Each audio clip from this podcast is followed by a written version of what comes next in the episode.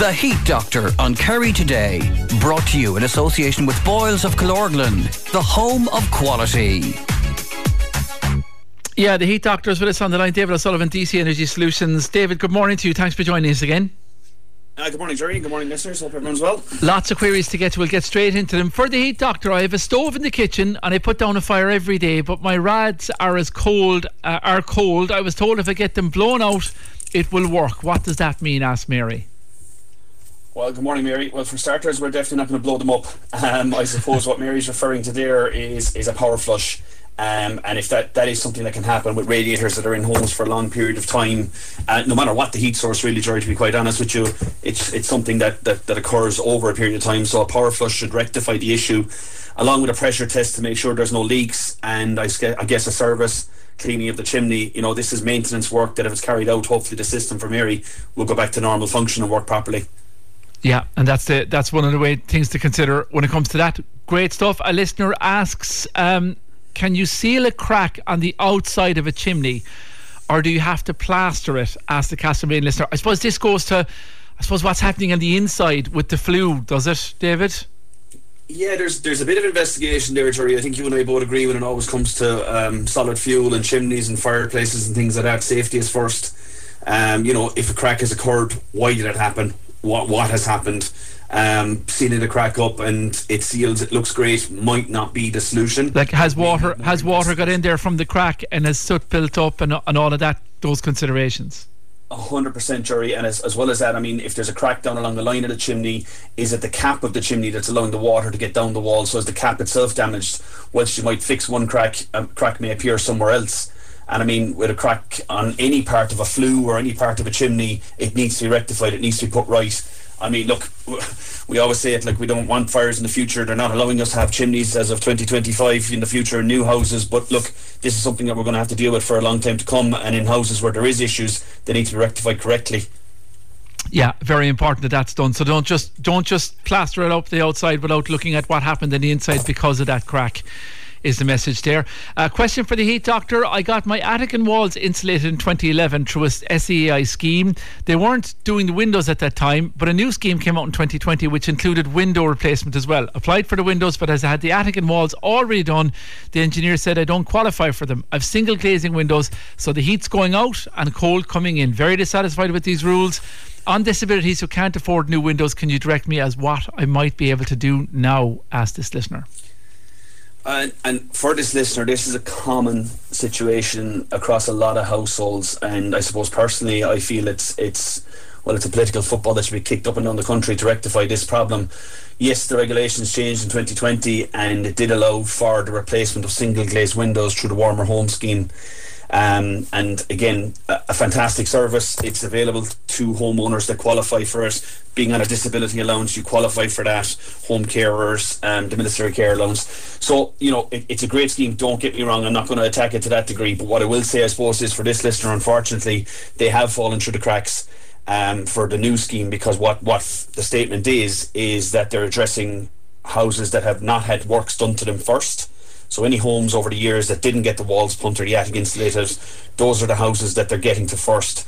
What's going to happen in the future, I don't know, Jerry, because I suppose what they're going to have to do here to meet their targets. I mean, they've announced 337 million towards um, energy efficiency grants uh, in the country. So you know that money has to be spent correctly and smartly. Yeah. There is houses that need full works. There's also houses that need minor partial works. works. But yeah, yeah, and I, I think you know the the facilities just aren't there right now this minute to cope with that demand. I know there's a waiting time. I, I've spoken personally to several homeowners. I mean, when we get to their home, if the warmer home scheme is something that's applicable to homeowners, then it's a saving. So we always give that advice I suppose you know if you get onto the SEI website, like we always say, there's there's advice there on it. But I mean, if the homeowner qualifies for that now, then you know they're at the they're a little bit benefiting a little bit more, as that homeowner said. You know that, that as of 2020, there's window replacements for single glaze. But look, it's something that has to be dealt with in the future. I do feel bad for that homeowner. I mean, look, maybe a chat with the local council. It might be something that could be uh, funded. I'm not yeah. too sure. Yeah, uh, go down that road definitely and make a few phone calls on that. Okay, a query uh, for the heat doctor new bioethanol stoves. Can the heat doctor discuss? Are they best for environment, etc.? We did a piece on this on the program ourselves in the light of what is coming in here. They're an option for people they're a great option for someone. Um, I, I suppose. Look, they, they, I have one myself, Jerry, and, and I was lucky enough and, and got all the information that I need to get to. And I only spoke to Fenton earlier on during the week um, in Fenton in Bioheat in Tralee. And I know they're a company that are very, very passionate about the information that they have and the, the, the stoves that they produce. But I suppose there's a lot of information on the website there. But the statement here, Jerry, is uh, the bioethanol, the automatic bioethanol fuels uh, is 100% renewable zero carbon monoxide and zero harmful gases. Now, I suppose in the same right, ventilation in rooms has to be right. I'm going to throw that in there myself. Yeah. Um, I, I think they are a fantastic solution. I know that I've had someone recently say to me that for cost implications, you know, for the running costs and things like that. But it's like any stove. It's like any power or, or sorry, any fuel or any uh, heat emitting um, appliance if it's sized correctly for the room that it's going into, then it's going to work efficiently and it's going to work effectively to give you the heat requirements that you need.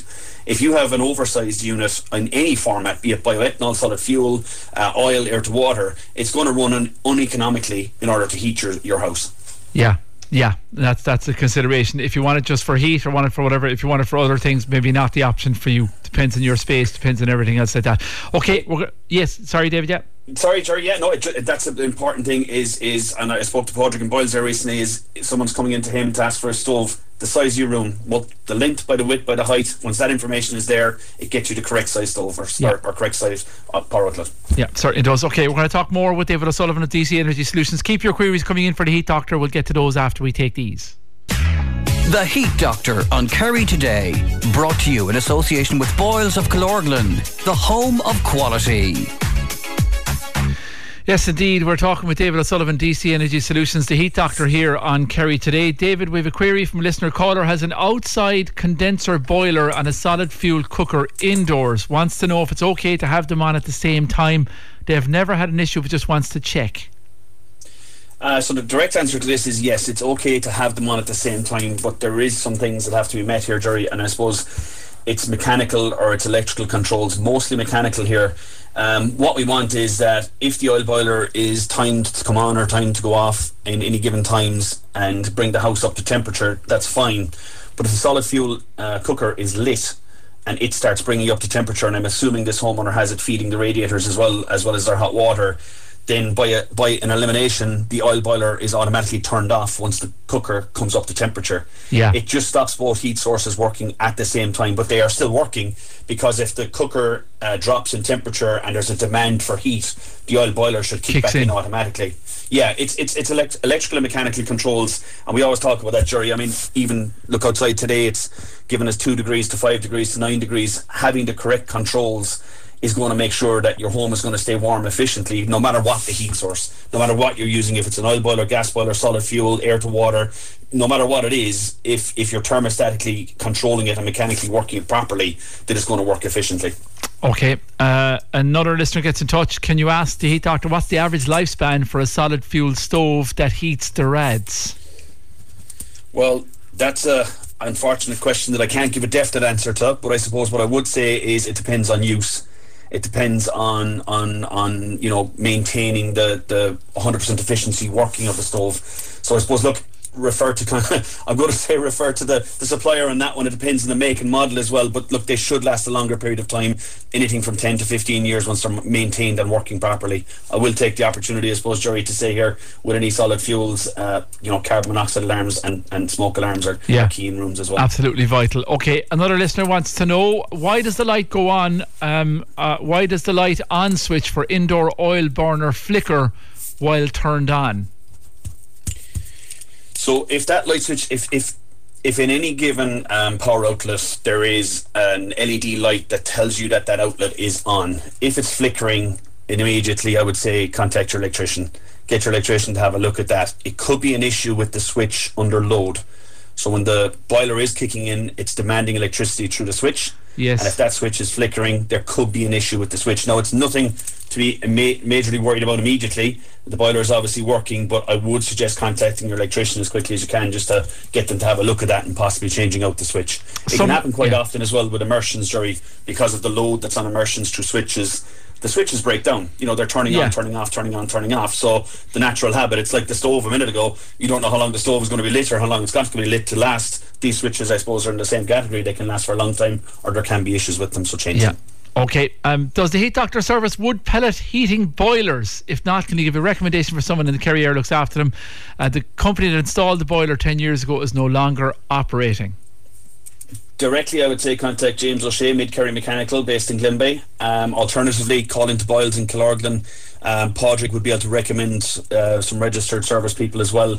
But I suppose here, you know, it's key that it's done properly, Jerry. Yeah. It, it has to be. It has to be done as per the manufacturer's specifications. Service work on any uh, heat source. There's manufacturers' regulations that state how it has to be done, and after it's done, you know, a certificate of compliance to say it has been done correctly. But give James a call. He's, he's, he's sitting down doing nothing at the moment. I know he'll be happy to get the call. Yeah, very good, very good. Uh, can you ask the heat doctor where can I get a black 45 degree bend for a stove? The boxes advertise black, but they are actually dark grey. I've tried a lot of places and no luck. This is someone who wants the aesthetic of a black, not grey bend for their stove. I guess straight away I'm going to say talk to Boyles and Killorglin because I know that we've been able to get them in the past, um, and I know that you know there's there's several people at the counter there. I keep talking about Padraig, the poor man is going to be run off his feet. Yeah. But um, there's plenty of people there that will help with that, and I know for a fact that you will be able to get them. There may be a, a period of time of waiting, like all stock at the moment, unfortunately, Jerry from from a screw to hold up a shelf to something as, as complicated as this to make a, a stove work properly. There could be a waiting time because of, of supply and demand. But look, yeah, calling into Boyles and Killorglin. There should be an, an option in there that'll solve that problem. Yeah, certainly. Speaking of that, look, how are things in terms of orders and supplies? I know um, in the United Kingdom in particular, I had heard there was long waiting times for stoves. It was last summer when I heard it. Not sure it was tried to the international logistics problems or not. But uh, how are things going in terms of supply of heating and plumbing and boilers and stoves at the moment, David? Yeah, everything, Jerry. I suppose from from you know from the minute we get in our vans in the morning until we get home in the evening, we're we're planning the next day. You know, you're, you're planning every week's work, and I suppose by default, then you're you're depending on suppliers uh, to make sure that what you're ordering can be delivered on time. But there is a huge, huge uh, demand on materials, I guess, because of COVID, the shutdown, the waiting time we had for stuff, and the knock-on effect is now. Um, and I suppose on, as well as that, and it's not through no fault of the suppliers, I guess. You know, it's it, we're all in this game, I suppose, and you know they're they're paying a premium to get the product to you. Uh, price increases have affected um, uh, works that have to be carried out for people. I mean, that's something that's unavoidable, unfortunately. But you know, if you plan it correctly, and I suppose that's where that's where it's key. Talking to your suppliers, planning it correctly, then you know a homeowner should be in a position where they have all the information. Unfortunately, we've had to say to homeowners recently that you know there's been a six to eight week period of time for waiting for delivery of something. Um, I mean, once upon a time Yeah. it was on the shelf. But it's no, through no fault of the suppliers, as I said, that it's not on the shelf right now. They're waiting on the supply to them. Yeah, plan ahead is the message. David, we're out of time, but thanks a million for talking to us in the programme this morning, going through all those queries. More that we'll get to next time you're with us. Brilliant as always. Thanks, Jerry, and thanks to all the listeners. Great stuff. David Sullivan at DC Energy Solutions.